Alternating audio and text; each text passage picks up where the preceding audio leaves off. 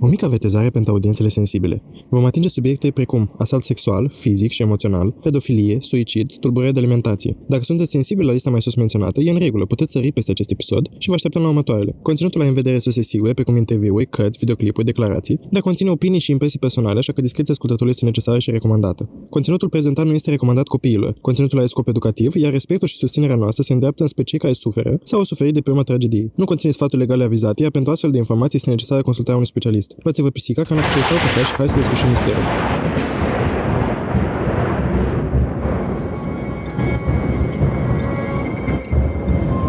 În toamna anului 2021, două pisici au început propriul lor podcast.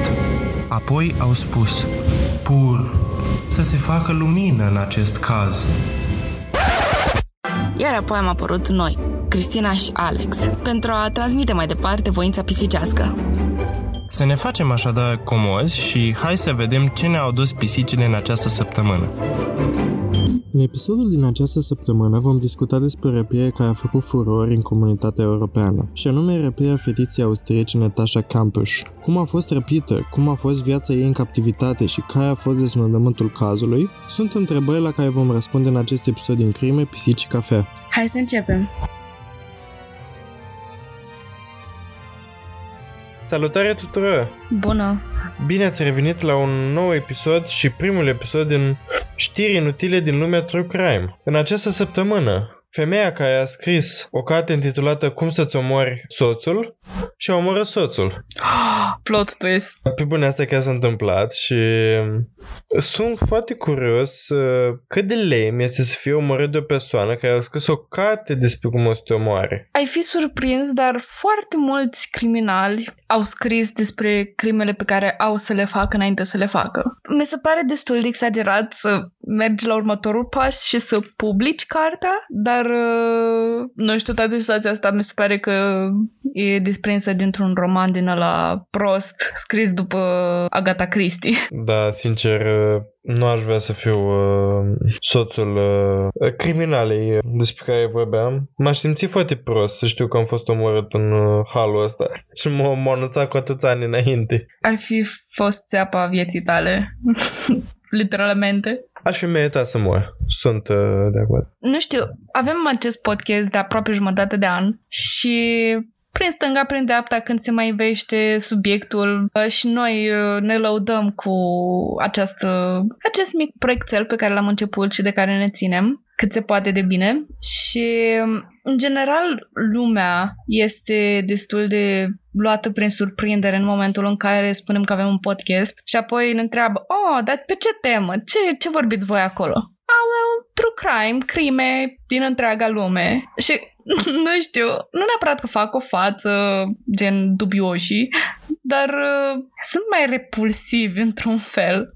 Adică, da, nu este un subiect convențional și este destul de dificil de tratat și de tratat respectuos, dar pe lângă această dificultate pe care o întâlnim ca să facem acest conținut cât mai respectuos, dar și entertaining în același timp, astfel încât să vă ținem pe voi aproape timp de două ore cât vorbesc eu trebuie să ne întâlnim și cu această stigmă din real life, din viața reală. Pentru că mi se pare destul de departe. Spunem că suntem con- creatori de conținut, dar cred că, you know, că avem un podcast e cel mai ok lucru de a-l spune. și mi se pare foarte amuzant să întâlnesc reacția oamenilor când aud că uh, avem un podcast de true crime. Eu? Exact. Și ce vorbiți acolo? Crime, dispariții, răpiri, de ce ai vorbit despre așa ceva? Cine vrea să audă? Da, și oarecum lumea subminează importanța abordării subiectelor ăstora, pentru că, da, simțim că este departe de noi, dar cât de departe poate, poate fi în realitate? Adică situațiile astea se pot întâmpla oricând, oriunde și poate fiecare dintre noi să cadă victimele chestiilor ăstora, atrocităților ăstora și având aceste exemple pe care le știm, pe lângă că întâlnim referințe la majoritatea cazurilor despre care vorbim, poate ne ajută să ne luăm niște măsuri de protecție mai bune, să punem identitatea oamenilor străini la îndoială înainte să ne încredem în ei 100%, să ne dăm seama că nu este totul numai bine și numai rău sau fața răului îți dai seama că este rău și fața binelui îți dai seama că este bine doar pentru că este frumos și șarmant. Și nu știu, mi se pare important să vorbim despre lucrurile astea, mai ales în România, unde vorba aia, facem autostopul destul de des, se practică destul de des asta și nu știi în mașina cu cui intri. Sau mergi pe stradă noaptea și nu știi pe cine ai în spatele tău și e bine să știi că dacă spui cuiva două, a, la două, trei persoane unde ești și ce faci, s-ar putea ca asta să-ți salveze viața sau să te uiți, adică bine, e destul de departe ca o persoană, altă persoană să fie pe stradă și tu deja să te uiți la locul unde te putea ascunde, dar probabil sunt doar eu care, face asta, care fac asta, dar nu știu, mi se, pare, mi se pare important și educațional să știm că lucrurile astea se pot întâmpla și se întâmplă și de ce să le împingem sunt preși, de ce să le ignorăm și să le subminăm importanța de a le discuta ele în sine efectiv. Că mai discutăm noi chestii istorice pe lângă și că avem și alte subiecte care nu țin neapărat de true crime, Asta este plăcerea de a avea un podcast și de a avea opinii în același timp. Dar, uh, nu știu, mi-ar plăcea să, să știu și de la voi ce părere aveți voi, cei care ascultați podcastul, despre a lua la cunoștință astfel de cazuri. Adică îmi place să cred că nu este doar de entertainment, de distracție, ceea ce ascultăm noi aici. Da, clar nu...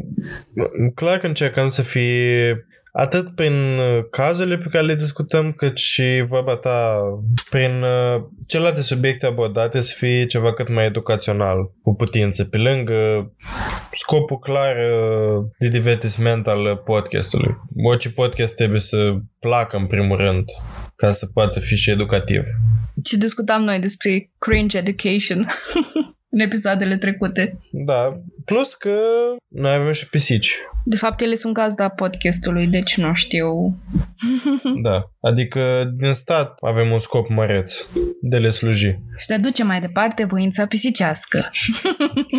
Dar uh, hai să ducem voința pisicească mai departe și să intrăm în uh, cazul din această săptămână. Un caz mai aproape de casă. Dacă până acum am discutat despre cazuri care au avut loc în uh, state, cel puțin în ceea ce privește luna asta cu luna copiilor.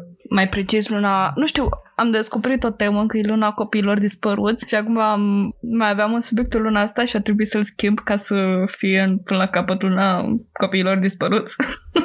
nu e nimic amuzant în asta, îmi pare rău, dar mi se pare foarte interesant că avem o temă recurentă aici.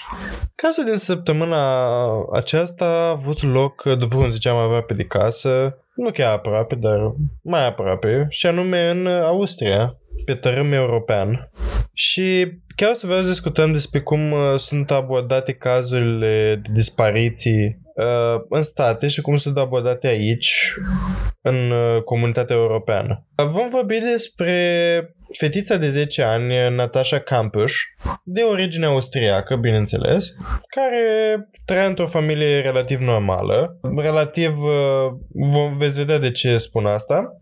Mama ei, Brigita, și tatăl ei, Ludwig, nu au fost tot timpul cel mai unit cuplu și la un moment dat, mai parte din copilăria Natashei, cei doi au stat despărțiți, ca mai apoi Uh, să și divorțeze. Tot coșmarul uh, acestei fetițe a început uh, în ziua de 2 martie 1998, pe când aceasta avea doar 10 ani.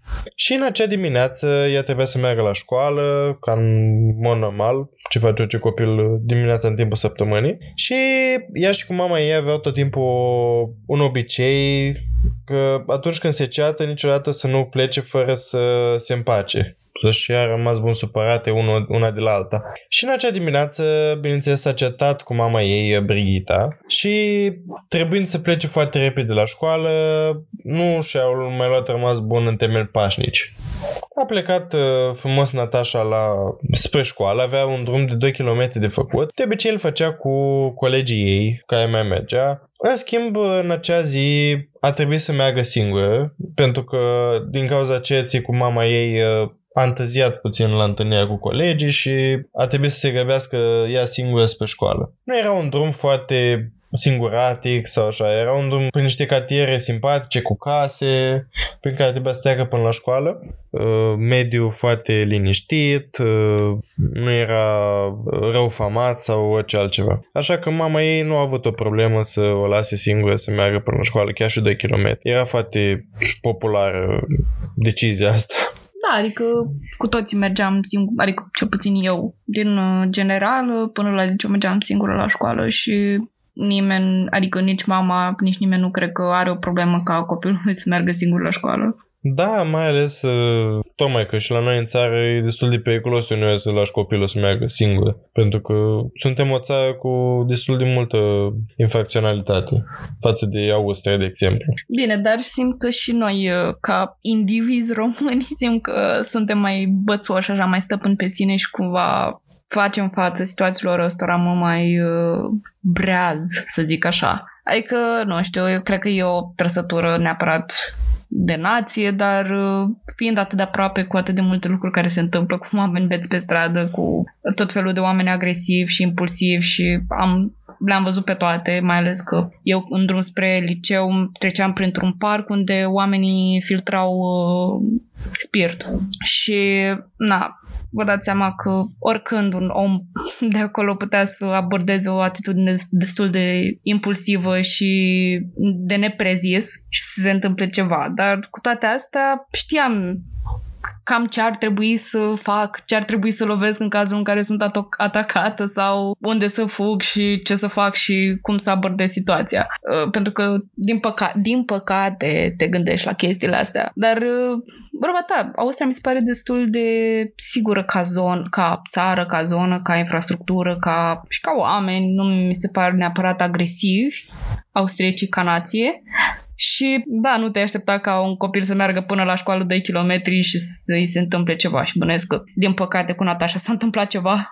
În acea zi, pentru familia Natashei, totul a decurs normal, până în cursul orei 12, când uh, mama ei a văzut că Natasha nu s-a întors de la școală încă. Așa că a sunat uh, la școală să întrebe ce s-a întâmplat cu ea, dacă știe cineva de acolo ceva. Ea de la școală află frapată că Natasha nu a fost deloc la școală în acea zi. Și atunci uh, inima mamei uh, aproape că s-a oprit și a sunat rapid la poliție și imediat de atunci uh, am început căutările prin cartier inițial, iar mai apoi mai la depătare. Ideea este că imediat în cursul aceleași zile o fetiță de 12 ani din același cartier, a spus că a văzut-o pe Natasha, o cunoștea, fiind un cartier, se cunoșteau între ei cu toții și a văzut uh, un, un om cum uh, a tras-o pe Natasha într-o dubiță albă și a plecat cu ea imediat. Bineînțeles, unul era declarația unui copil, dar nici nu putea fi luată în râs, mai ales că Natasha dispăruse, nu se știa nimic de ea. Așa că oamenii mei austrieci din prima au început să caute toate dubițele albe din zona aia și au ajuns uh, la un număr foarte mare, de vreo 700 și ceva de dubițe și le-au investigat pe toate și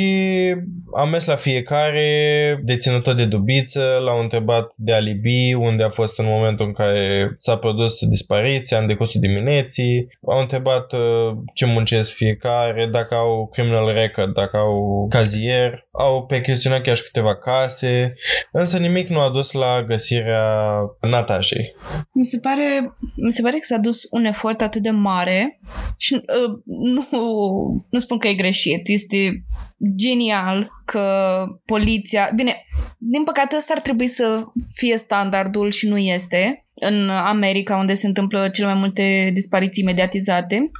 Dar mi se pare uimitor că au ajuns la 700 de deținători de dubițe și au ținut recordul fi, a fiecăror uh, deținători. Adică toate chestiile astea vă dați seama că trebuie îndosariate și acolo, ca peste tot, trebuie ținută o evidență birocratică și așa mai departe, de care aparent lumea se ferește. Adică pe bună dreptate, kilometri de hârtie trebuie evitați, dar în cazul în care, vorba ta, e viața unui copil la, la, la bătaie și este vorba despre un un caz de dispariție de copil, se, ju- se justifică kilometri de hârtie și m, îmi place că au depus cât de mult efort au putut și au mers pe pista chiar și a unui copil, dar au mers pe o pistă care ar putea da roade. Uh, Da, exact asta vreau și eu să discutăm. Diferența între cum a fost abordat uh, această dispariție la austrieci în Europa și cum ar fi fost abordată la, în state. Uh, sincer, eu cred că în state, după cum știu celelalte cazuri de dispariție, ar fi contestat uh, varianta fetiței de 12 ani și nu ar fi crezut-o și ar fi asumat înainte că o fugi cu colegii sau că a făcut ceva rău copilul și uh, a vrut să fugă de acasă sau orice altceva, două zile pierdute și apoi abia când și-a, și-a dat seama că nu mai găsește nimeni și așa, hai să vedem și două, trei dubiți, vedem, selectăm noi două, trei. Din, din, uh, din, din zonă specific, din zona în care a dispărut. Da, adică Elizabeth Smart o fost răpită din propriul pat în care era și sora ei, martorul cheie în cazul Elizabeth Smart și în ultimul ceas în care nu mai avut nicio altă opțiune și nicio altă variantă pe care să meargă, încă în continuare nu au crezut-o pe sora ei. Și asta spune enorm de multe despre sistemul american când vine vorba despre copii dispăruți. Da, și cazul lui Jacob Wetterling. Practic au ales să creadă că ceilalți doi copii vreau să ascundă faptul că Jacob a fugit de acasă sau că cei doi copii au găsit o armă, l-au împușcat și apoi au vrut să-și acopere urmele. Cine face asta? Ce copii aveți americanilor? De ați ajungeți la asemenea concluzii? Că e clar că a, o să mai întâmpla cazuri din astea și sunt mai dese decât disparițiile copiilor? Mai era un, o teorie în cazul uh, lui Jacob Wat- Wetterling în care copiii ar fi vrut nu să mascheze o crimă care s-a produs din prostia lor de copii, ci că copilul, uh, Jacob, a plecat și cei doi voiau să-i uh, ascundă plecarea, că o fugi de acasă. Când Jacob avea o familie fericită, nu avea certuri, nu aveau probleme și hai să fim serioși, când vezi un copil pe stradă care nu este sub supraveghere parentală și în mod clar trebuie să ajungă în ipostaza în care să fie pierdut, uh, să se uite pierdut prin spațiu, sigur un ofițer de poliție sau cineva l-ar fi observat pe stradă să-l ducă de mănunță la secție și să-i sune părinții. Adică, come on, e, e destul de greu pentru un copil să fugă singur de acasă și să supraviețuiască. Da, și sincer mie mi se pare de la o dată decizia austriecilor, poliția austriece să verifice toate dubițele. Deși până la urmă n-au ajuns la nicio concluzie, măcar au încercat. Da, efortul 10 plus. Ideea este că în următorii 8 ani nu s-a știut nimic despre Natasha. Nu a mai apărut nicio pistă, Familia ei, după cum ziceam, era, nu prea era unită. Timp ce era dispărută, părinții Natașei au divorțat cu totul. Iar tatăl, la un moment dat, a început să facă niște declarații, cum că viața Natașei cu mama ei era atât de sărăcăcioasă încât e posibil ca în locul unde, unde este ea ținut acum dacă mai trăiește să trăiască mai bine decât acasă. E un lucru oribil să-l spui, vai doamne, când fica ta lipsește. Da, și mama ei uh, nega acest fapt și mai târziu avea și Natasha să-l nege și la un moment dat au început să apară tot felul de speculații, cum că mama ei, Brigita, a vrut să-și dea copilul la un lanț din ăsta de pedofilie pentru a primi bani pe ea sau un lanț din ăsta de donatori de organe pentru copii, așa și ca să primească bani din cauza că avea o familie sărăcăcioasă și voia să-și țină celelalte două surori ale Natașei, care erau adulti, deja erau la facultate, aveau mult, mult de întreținut, dar slavă Domnului aceste teorii s-au dovedit uh, false. Dar în zilele noastre încă unii consideră că mama Natașei a fost mână-mână cu răpitorul. Facem acum un fast forward până 8 ani mai târziu, după cum ziceam, când Natasha a fi împlinit 18 ani. Și ajungem într-un cartier la 10 mile de casa Natashei, într-o zi de august, la prânz, a fost uh, depistată o femeie de acum, foarte slabă, palidă, care lega prin uh, cuțile caselor din acel cartier, strigând după ajutor. Multă lume nu a luat-o în serios, crezând că e o drogată sau că ai probleme mentale. Dar a fost o bătrânică care a sunat totuși la, la poliție și Poliția a venit foarte repede, cam în 5-10 minute, și au uh, concis că aceasta era într-adevăr uh, Natasha, cea răpită acum 8 ani. Uh, bineînțeles că nu prea mai era de recunoscut, pentru că, în primul rând, în perioada aia vieții sunt, ne se schimbă foarte mult uh, caracteristicile feței și așa, pubertatea, fizionomia, dar pe de altă parte era de nerecunoscut și din cauza modului în care ta era foarte slabă, avea fața palidă, era clar subnutrită, nu avea vitamine, nu avea cu o nutriție adecvată. Da, nu înțeleg atitudinea oamenilor când văd o persoană în nevoie să nu o ajute. Adică, chiar și dacă era o, o drogată pe stradă, de ce să nu suni, să faci un apel la poliție și pui, băi, omul ăsta care stă palid, n-arată bine, cere ajutorul, faceți voi ceva, că eu nu am ce să-i fac. Și poliția să ia în mâinile sale situația și să facă ceea ce este de făcut. Adică mai era un scandal acum câțiva ani cu această vlogăriță din România, Tequila, cred, Bianca Dam, cred că ăsta este numele real, care tot așa îi se întâmplase ceva, era bătută pe stradă sau era ceva nasol se întâmplase, nu mai țin minte exact, exact ce s-a întâmplat. Și tot așa ea povestea că au mers într-un magazin în care a cerut ajutorul uh, vânzătoarelor și a persoanelor care erau acolo și n-au ajutat-o pentru că au spus că lasă, că asta e uh, drogată sau ceva de genul. Știu că mi-a rămas uh, fix uh, această fază în minte. Și era ok, dacă e drogată și ce? Dacă e bătută, că în mod evident au spus că e în probleme și are nevoie de ajutor și așa să sune cineva când are telefon și nu suni, adică un om, un egal cu tine, are nevoie de ajutor, ajută-l, chiar dacă îl consideri ultimul om. De ce să nu faci asta? Ce, ce suflet ai? Uh, da, mi se pare nasoală complet uh, mentalitatea asta că contează cine ești ca să ai nevoie de ajutor. Știi, dacă ai băut uh, mai mult decât te trebuia și ai nevoie de ajutor să ajungi acasă, ți-apă, na, trebuia să nu bei dacă voiai să ajungi acasă. Stai și mori acolo în șanț. În fine, trecând peste asta, bine că au găsit-o, iar în același timp, apro- aproximativ, nu la mare distanță de locul unde a fost găsită, moare o persoană. Și anume Wolfgang Priclopil, care mai târziu s-a dovedit a fi răpitorul ei și moare călcat de tren. Bineînțeles, acesta s-a aruncat în fața trenului ca să nu fie prins. Pentru că și-a dat seama că din moment ce Natasha a fost găsită de poliție, el imediat va fi arestat și tras la răspundere. Dar întrebarea care s-a pus din prima, ce s-a întâmplat cu ea în acești 8 ani? Cu toții știm că în orice caz de dispariție, primele ore, primele zile sunt cele mai importante, după aceea scaze, șansele ca copilul sau adultul să fie găsit în viață sunt minime. Pentru asta trebuie să urmărim uh, declarația Natașei pe care a dat-o poliției imediat ce a fost găsită. Potrivit ei, mergea spre școală când uh, la un moment dat vede în depărtare o dubiță parcată pe marginea drumului, o dubiță albă, într-adevăr, și un bărbat uh, oarecum dubios stând în fața ei, uitându-se spre ea.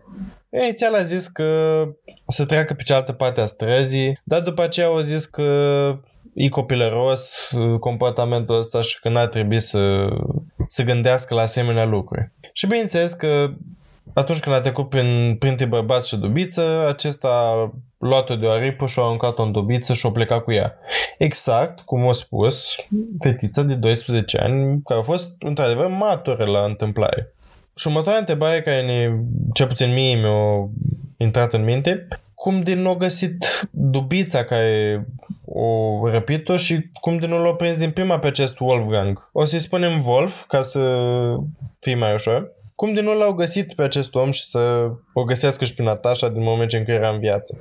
Dar tot au investigat 700 și ceva de dubiții. Ei bine, acesta a adus-o imediat la el acasă, la 10 mile de casa a Natashei. Deci în tot timp, toți ăștia 8 ani a fost la câțiva kilometri de casă și a dus-o în pivniță. Ea din pivniță, în spatele unui dulăpior, era o mică ușiță de, me- de metal din aia de oțel grea, prin care, pentru un tunel de vreo 10-15 metri în care trebuia să mergi târâș, ajungeai la ceea ce urma să fie timp de 8 ani uh, casa Natașii. Acolo a fost pusă din prima, într-o încăpere de 5 metri pătrați, cu pereți de beton și singurul lucru pe care îl avea momentan era o, o salteluță de 5 cm grosime pe care se stea și rochița cu care mergea la școală pentru că ghiozdanul îi fusese luat deja de către răpitor.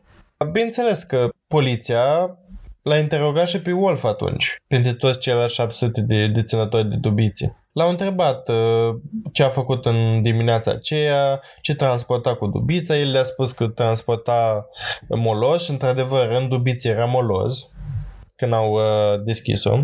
El a spus că na, nu am alibi pentru că stăteam acasă singur, nu făceam nimic dubios. Uh, în schimb, uh, au întrebat și vecinii poliția ce păreau despre Wolfgang. Aceștia au spus că na, e un om singuratic, nu pe-l vizitează nimeni, oarecum dubios, că la vârsta lui e singur. Deși nu susțin asemenea generalizări, în cazul ăsta aveau dreptate. Așa că au decis să chiar să-i percheziționeze casa numai că bineînțeles că nu au găsit, nu au percheziționat-o chiar în atât de adânc ca să găsească în spatele dulapului uh, acea ușiță care să-i ducă la Natasha. Plus că încăperea Natasha era izolată fonic, n-avea geamuri, deci practic era un spațiu inexistent. Nici măcar în uh, proiectul casei nu exista. Așa că șansele Natasha să fie găsită erau uh, minime și au rămas așa până când uh, slavă Domnului a scăpat. Dacă o să căutați pe internet și vă sfătuiesc să căutați uh, locul unde a fost uh, ținut uh, fetița în toți acești ani, acum este cumpărat de ea. După ce a fost găsită, ea a vrut să țină viața ei în continuare privată și să nu fie o apariție publică, să apară foarte mult în public și așa, pentru că oarecum faptul că în perioada ei de dezvoltare a stat 8 ani închis într-o cutie nu a făcut-o prea comunicativă cu oamenii. Asta a fost și motivul pentru care ani mai târziu a cumpărat uh, casa în care ea a fost ținută și nu a transformat-o într-un muzeu sau altceva, ci pur și simplu a cumpărat-o și a închis-o și nu stă nimeni acolo. După cum ziceam, în momentul în care a ajuns acolo, repitorul a luat, uh, i-a luat găzdanul, i-a luat papucii pe care i-a ars, uh, ea a refuzat să-și scoată rochia de la școală pentru că a spus că era singura ei legătură cu lumea exterioară în acel moment și el a acceptat. În primele luni de captivitate, nu-și putea da seama când era noapte, când era zi, practic era mediul era pentru ea același mereu. Îi aducea mâncare răbitorul uh, direct acolo în uh, cămăruța ei și era atât de izolată încât uh, ea l-auzea când deschidea ușa grea de, la, de oțel de la, din spatele dulapului și uneori îi lua uh, lui Wolf chiar și o oră să ajungă la ea târâș. Deci era foarte greu accesibilă.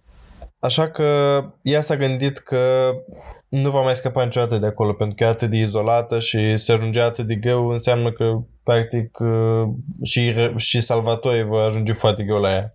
Uh, chiar la un moment dat uh, ne spune Natasha că s-a gândit că cine știe, dacă moare repetitorul ei, va muri ea acolo de foame, nu știe nimeni că ea există acolo și că e întemnițată în acel loc.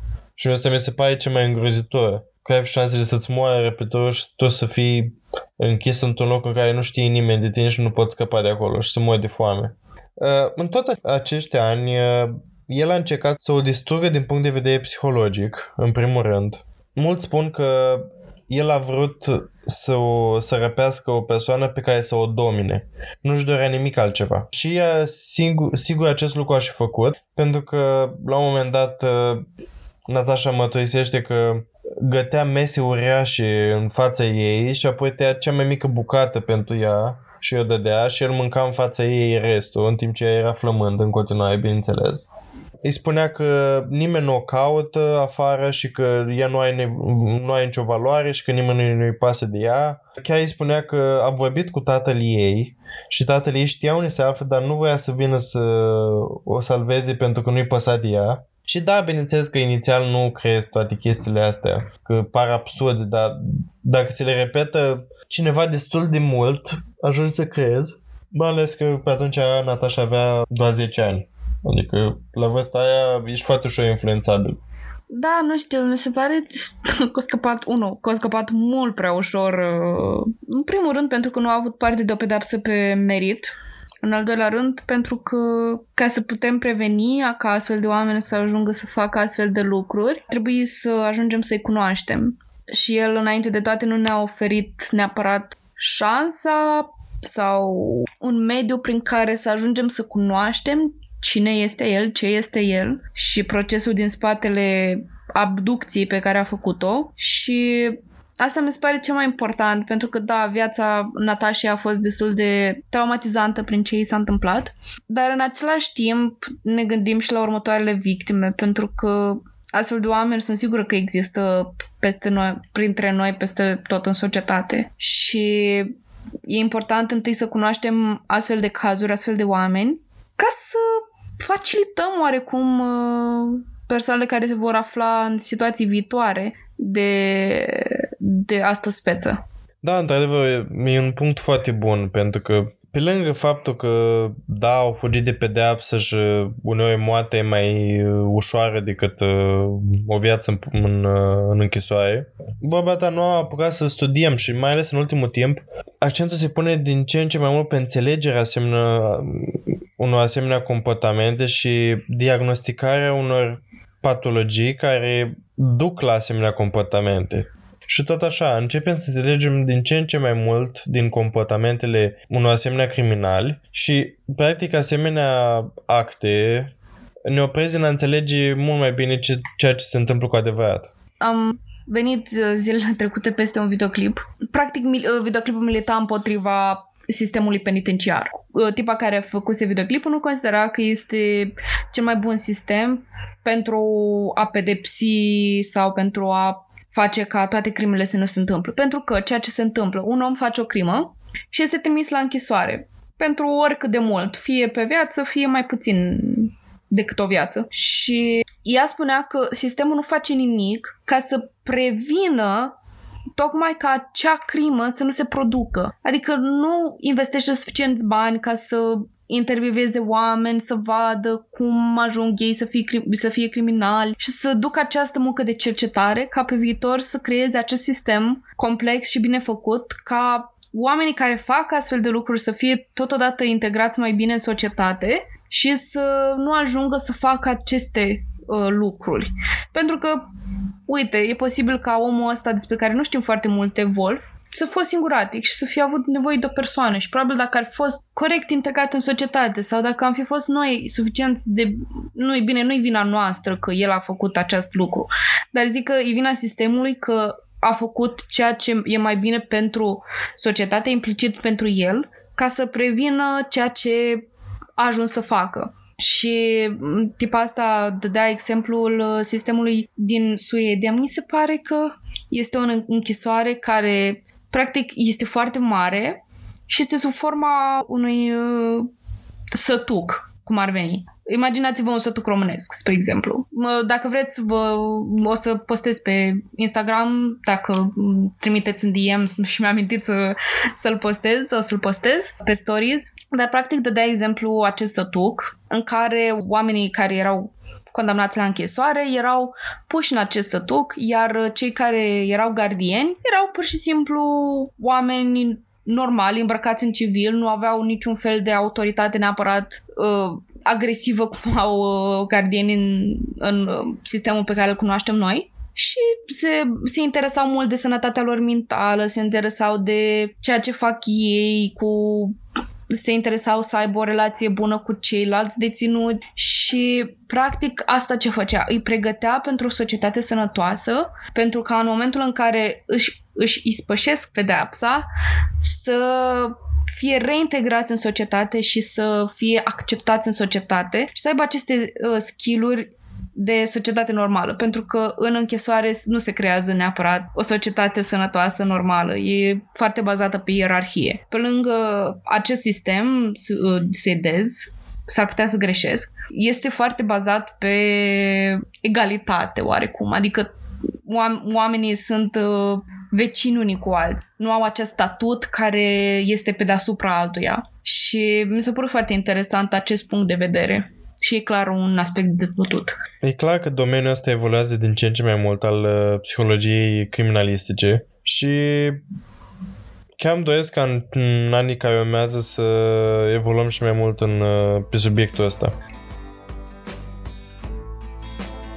Asculți Crime, Pisici și Cafea, un podcast de true crime tradus direct din limba pisicească. Pentru mai multe informații, cât și pentru și mai multe surprize, te așteptăm pe Instagram la crime.și.pisici să continuăm discuția acolo. Revenind la viața Natajei în acea pivniță, mendrele răpitorului nu se, nu se opreau aici. El credea că lacrimile conțineau acid clorhidic și așa că lacrimile ei distruge lucrurile pe care ea plângea, așa că nu prea îi plăcea să plângă și de fiecare dată când plângea, el îi strângea fața cu mâinile și nu o lăsa să plângă. Mai cum. Și apoi uh, îi punea capul sub chiuvetă pentru a-i spăla lacrimile. Acest tip de tortură psihologică a durat timp de 8 ani. După vreo 6 luni, în schimb, el a început să o lase să meargă prin casă, să urce sus. Dar uh, numai noaptea, deocamdată. Bine, el era o persoană foarte curată, obsesiv de curată. Una la mână pentru că tot ce atingea Natasha putea folosi ca probă după și era frică să nu vină poliția și să îl prindă. Și doi la mână că era o persoană obsesivă în ceea ce privește curățenia. Era, avea o casă foarte curată și pe de altă parte asta a făcut și pe polițiști să nu suspecteze atât de tare. Părea o casă foarte îngrijită, frumoasă, nu te-ai așteptat de la un răpitor să aibă așa ceva. Pe de altă parte, o punea pe Natasha să poate o pungă de, de gunoi pe cap ca să nu îi cadă părul prin casă, tot ca să nu să găsesc nicio dovadă că ea exista acolo. Și tot timpul îi spunea că nu are cum să scape de acolo pentru că imediat ce va scăpa, el o va omoră pe ea și pe toți cei care au văzut-o. Și na, pentru un copil de 10-15 ani îi îl crezi. Îl crezi pentru că nu știi ce poate pielea. La un moment dat, în schimb, o lasă în casă și în timpul zilei, dar bineînțeles cu jaluzelele trase. Practic nu prea au văzut lumina soarelor nici atunci. Câteodată au spus că au avut curajul să meargă până la jaluzele și să uite și să încerce să strige după ajutor. Dar de fiecare dată el era foarte vigilent și o prindea și o amenința din nou și pătea și ei au avut o relație oarecum mai bună decât te-ai fi așteptat de la un răpitor. Adică, în primul rând, nu a fost omorâtă cum au fost și alte cazuri, alte cazuri uh, răpite. Și oarecum o hrănea, deși o hrănea foarte puțin, măcar o hrănea. Nu era, nu bătea mereu doar când încerca să scape, nu era violent cu ea în general, era foarte politicos cu ea. Și în afară de tortura psihologică, el încerca să aibă oarecare relație de familiaritate cu ea. Până la urmă, el i-a tăiat părul, a decis că problema cu firele de păr poate fi rezolvată numai prin tuns și a tuns-o și din nou încerca în fiecare zi să-și manifeste dominația față de ea. El își dorea în continuare ca ea să aibă parte de educație a cumpărat pentru ea cărți de la librăriile din zonă, după cum ziceam, din neașteptat, și a descoperit că îi place matematica și îi dădea și teste și bineînțeles că deși ea făcea foarte bine la teste, el îi punea notă foarte mică și îi spunea că o greșit totul, special ca să-i submineze inteligența. Îi permitea să asculte posturi de radio străine pentru a nu afla despre încercările de a o salva, nu o lăsa să asculte posturi austriece. Și la un moment dat o lăsa chiar să meargă în grădină să iasă afară. Vecinii chiar au văzut-o de câteva ori în grădină, numai că, din nou, fiind o femeie palidă, slabă, au crezut că probabil este o rudă de-a lui care are probleme mentale, care are probleme cu adicția și așa și nu, în general, austriecii au o viață privată la care țin foarte mult. Și, în general, popoarele astea, nemții, austriecii, ei, ce în curtea ta nu mă interesează, fă ce vei, atâta timp când nu faci gomot. Și asta s-a și întâmplat și cu ea. De multe ori a ieșit afară, putea să iasă afară în timpul nopții, să meargă prin grădină, bineînțeles supravegheată. Uh, el o amenința că dacă vorbește cu cineva o să o mai și pe ea și pe persoana cu care vorbește, deci era oarecum safe pentru el. La un moment dat, chiar au avut atât de mult curaj încât o mers cu ea într-o stațiune de schi.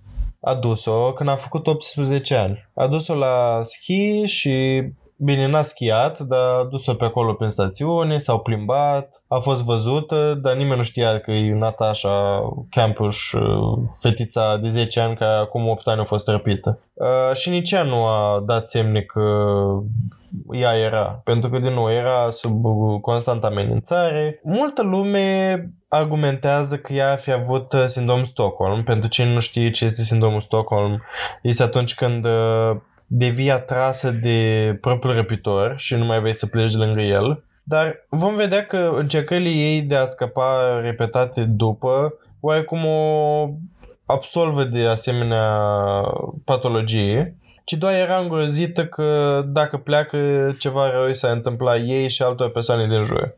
Sindromul Stockholm mi se pare una dintre cele mai misunderstood, lipsite de atenție din partea oamenilor, pentru că este atât de subminat, în sensul în care dacă un, cum este exemplul Natașei, ea dacă stă sub influența lui Wolf, asta nu înseamnă că are Stockholm Syndrome, asta înseamnă că e frică pentru viața ei. Dacă îl lua și îl dezmerda și eu știu, ă, dezvolta o relație amoroasă, să zic, sau afectivă, se considera mama lui sau se considera iubita lui sau sora lui, atunci putem începe să vorbim despre sindrom Stockholm. Dar până atunci nu cred.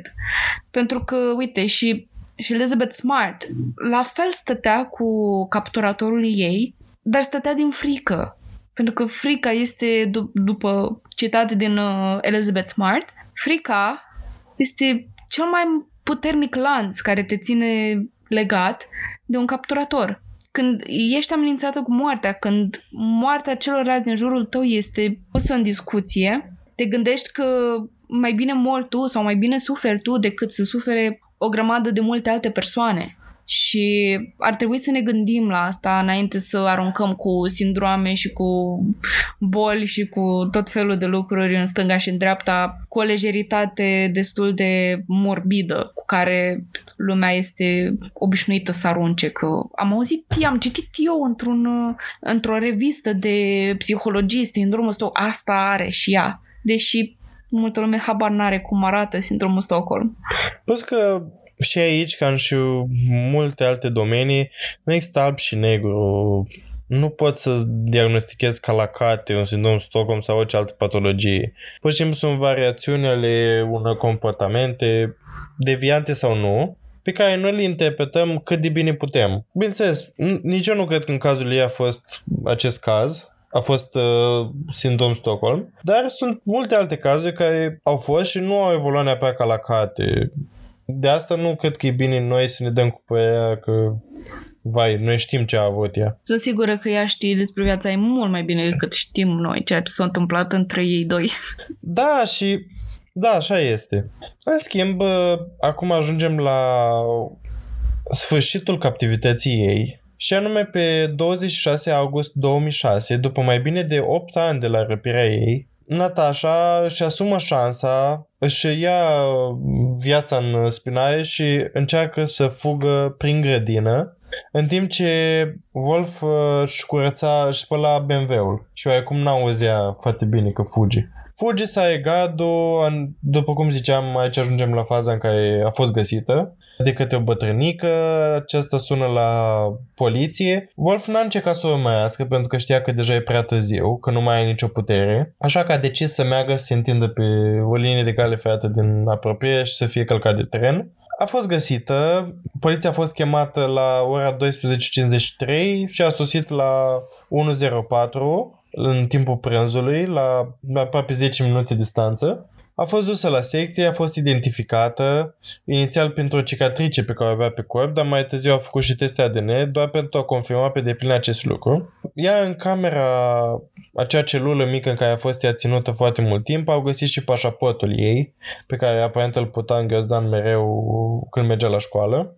bineînțeles, după cum ziceam, nu mai arăta deloc a ceea ce a fost Natasha oarecum când era copil. Unul din cauza pubertății, deși dacă căutați poze cu ea imediat după răpire, puteți vedea că clar nu era dezvoltată corespunzător vârstei și că pubertatea a făcut și ce a putut, pentru că ca în timpul schimbărilor ăsta ai nevoie de foarte mulți nutrienți ca să susții aceste procese care au loc în organismul tău. Și ea clar era subdezvoltată pentru vârsta ei, nu părea o, o, fem, o femeie de acum de 18 ani, ci părea mai mult de 14-15 ani cel mult. Era foarte palidă, subnutrită, arăta într-un mai fel. Au apărut din nou teoriile că mama ei era în legătură în tot acest timp cu răpitorul și că a primit bani pentru răpirea Natașei, dar ea, Natasha a infirmat această teorie și, bine, mulți au spus că a infirmat-o pentru că nici ea nu știa că o să fie vândută uh, traficanților. Dar Little nu avea niciun motiv să facă asta, doar pentru că vrem noi să găsim o explicație mai liniștitoare pentru ceea ce s-a întâmplat, pentru că vrem să ne complacem în uh, motive din astea logice și nu vrem să acceptăm că există oameni care pur și simplu fac asta din plăcere și își doresc să facă asta doar ca să submineze altă persoană. Da, poate că acele persoane care ajung la asemenea teorii doar mai bine noaptea, dar asta nu înseamnă că dețin adevăr. Și hai să fim serioși, crezi că s-ar fi sinucis Wolf imediat după? Adică, cred că dacă ar fi adunat o mică avere de pe urma Natașei, cred că ar fi putut să își plătească drumul către libertate de unul singur. Pentru că bănuiesc și eu că n-ar fi nicio mamă atât de oricât de denig- atât de denigrată astfel încât să-și vândă fica. Zicea că e denigrată și o vândut fica. Nu cred că și-o vândut-o pe bani puțin. Și omul ăla cred că dacă ar fi fost plătit să o răpească pe Natasha, sunt sigură că ar fi avut suficient de mulți bani ca să își uh, plătească pentru libertate. Nu neapărat prin cauțiune. Mă gândesc mai departe la chestii ilegale. Dar, uh, din nou, mi se pare atât de crud să asum chestia asta. Femeia asta și-a pierdut fica timp de 8 ani și mi se pare efectiv, se pare destructiv mental pentru mama asta ca lumea să asume chestiile astea oribile despre ea. Și mi se pare că a suferit, mă gândesc că a suferit foarte, foarte, foarte mult. Da, și la un moment dat, uh, că toți suntem la lanțul de pedofilie și așa, uh, s-a asumat că ea a fost și agresată sexual în momentul în care a fost răpită. Ea, când a fost întrebată, nu a spus nimic despre asta. În schimb, uh, într-un documentar produs de Netflix, 3096 de zile se numește, atâtea zile a stat în captivitate, pe care vă vă încurajez să îl vizionați pentru că e foarte interesant și conține și interviuri cu ea și insights. Apare că ea este, este violată și totodată ea este un consultant. Ea a fost consultată pentru acest film. Este parte din echipa de producție. Deci e clar că oarecum prin asta au vrut să denote faptul că într-adevăr a fost asaltată sexual. Da, și din nou, ne întoarcem la cât de privați sunt uh, partea aia din Europa, uh, încât uh, mi se pare greu să accepte ea se, propria sexualitate și faptul că ceva atât de important. Nu știu acum despre background-ul ei religios, dar din nou mă raportez la Elizabeth. Fie că ești sau nu religios, să fii abuzat sexual și asta să fie prima ta interacțiune cu sexualitatea ta, cu lumea sexului, uh, mi se pare absolut sfâșietor că ai din start acest uh, început absolut horrific, oribil, îngrozitor și e un lucru cu care victima trebuie să se lupte singură pentru că sistemul face foarte puține pentru astfel de lucruri. Trebuie să faci tu singur. Terapie, să ceri ajutor, este rușinos uneori să... Nu este, dar de obicei o victimă ar considera că ar fi rușinos să cere ajutor pentru astfel de lucruri și acel imply, acea mică easter egg sau ce a fost în documentar, trebuie să mă duc să mă uit la el, este suficient de puternic din partea Natașei să admită chestia asta și să ne dea această piesă din viața ei privată care ajută la completarea poveștii ei și oarecum să ne dea o doză de speranță că astfel de victime se pot uh, vindeca și că victimele care trec prin astfel de lucruri nu sunt singure. Da, și pe de altă parte ne place să credem că acest caz s-a terminat cu final fericit, că a fost găsită și că așa, dar uh, nu ne gândim la traumele prin care încă le are Natasha. Mulți ani după nu ieșea din casă decât dacă ploua, ca să ai motiv să-și ia o umbrelă, ca să nu-i se vadă fața. Ai mai probleme în continuare de alimentație. Ea a fost obișnuit să fie infometată. Ai impresia că sunt grașă mereu, ai anorexie, uh, nu vrea să mănânce pentru că ai impresia că orice a mânca face o îngășa-o și că, în fine. În schimb, ea și-a dedicat uh, viața mai multor organizații austriece care unele dintre ele sunt uh, militează pentru animale care se află în captivitate grădin zoo și așa și a spus că ea mult timp s-a simțit ca un animal în captivitate și că nu îi se pare că normal ca nici măcar un animal să fie tratat cum este, a fost ea tratată și a devenit uh, a devenit fața multor campanii uh, care promovează uh, oprirea acestei practici de a ține animalele captive în grădini zoologice pentru distracția oamenilor, pentru a ne, pentru a ne manifesta noi uh, dominația față de ele, pentru că practic asta facem, facem ceea ce a făcut uh, Wolfgang cu ea și în multe, mai ales de la noi, uite, din grădini zoologice la noi nu sunt foarte bine întreținute animalele și trăiesc în mizerie și foamete. Săracele alpace din uh, grădina zoologică de la Ișești. Cine e din zonă cunoaște că sunt niște alpaci, niște lame, habar n-am ce mai este pe acolo. Mereu se schimbă animalele, mă întreb de ce. Poate că nu sunt întreținute bine, sunt absolut mizere. Uh, este absolut mizeră grădina zoologică de la Ilișești. Și mi se pare, unu, interesantă turnura care a luat-o, pe care a decis-o Natasha și ce mesaj să ducă mai departe. Foarte frumos. Și uite, la asta mă gândeam și eu că acel acvariu cu animale maritime și cu aceste grădini zoologice în care care nu fac nimic bun. Adică știu că unele grădini zoologice țin animale care sunt pe cale de dispariție și le oferă acest enclosure, le oferă acest mediu în care să se reproducă și să ducă mai departe genele și să nu pierdem specia respectivă. Și lucrul ăsta îl susțin, dar nu susțin să stăm și să ne uităm la ele de parcă ar fi o piesă de divertisment amuzantă că, vai, uite, foca dă din palme. Mi s-a părut mereu absolut. Și circurile cu animalele, ok, înțeleg să dresez un cățel, înțeleg să așa, dar asta este maximul de toleranță pe care o am către practicile din circ. Nu, nu suport deloc cir- circurile care au tot felul de animale exotice, elefanței sau mm, lei, cămile, girafe, să stăm să ce, să ne hăhăim că stă elefantul nenatural în două labe, wow, chiar nu pare fericit. Și nici leul ăla care sare printr-un cerc de forc nu pare. Și, nu știu, mi se pare interesantă chestia asta cu ce, ce informații rămânem, cu ce rămânem noi după ce vedem un astfel de lucru. Da, dar animalele alea suferă și ele foarte mult și mi se pare atât de amazing că fata asta a suferit atât de mult timp că s-a gândit la aceste sufletele mici atât de prost tratate de natura noastră jegoasă umană. Da, e clar că a simțit că ai foarte multe în comun cu ele. Într-adevăr, avem mai multe în comun decât ne dăm seama la prima vedere.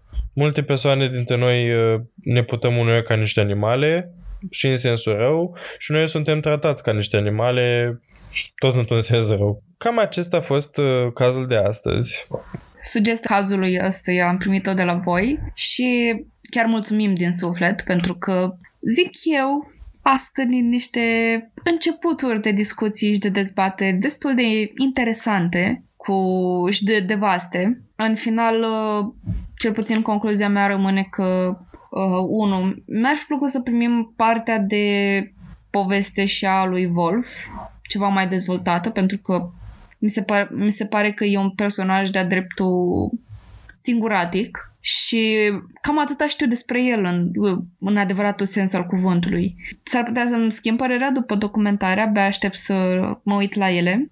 Dar, în primul rând, mi se pare un om singuratic și îmi pare rău că nu am primit mai mult din partea lui de poveste și pentru că în final nu a fost uh, în totalitate pedepsit pentru ceea ce a făcut. Și în al doilea rând, o a doua concluzie care mi-a bucurat sufletul a fost uh, misiunea Natașei în final care cu animăluțele și cu uh, grădinile zoologice ce țin, ce țin animalele în captivitate fără să facă ceva util cu ele decât divertisment, purul nostru divertisment morbid. Asculți Crime, Pisici și Cafea, un podcast de true crime tradus direct din limba pisicească. Pentru mai multe informații și mult mai multe surprize, te aștept pe Instagram la crime.și.pisici să continuăm discuția acolo. Acestea fiind spuse, vă așteptăm la ultimul episod din uh, luna copiilor dispăruți uh, de săptămâna viitoare. Dar până atunci uh, dați seama pe, pe Instagram la chime.și.pisici și continuăm discuția acolo. Alex gesticulează și călțunul este foarte fascinat de mânuțele lui Alex. Cred că abia așteaptă să le pape și pric mi-au într-o altă cameră, nu știu ce face. O venit. Tocmai au venit. s-a auzit uh, chemată. Vreau să vadă ce e cu atâta agitație aici. Până, până săptămâna viitoare vă transmitem pupici de la pisici și ne auzim atunci. Pa! Pa! Acest podcast a fost înregistrat sub atenta îndurmarea gazelor noastre, pric și câlți. Nimic din toate astea nu ar fi fost posibil fără prezența lor.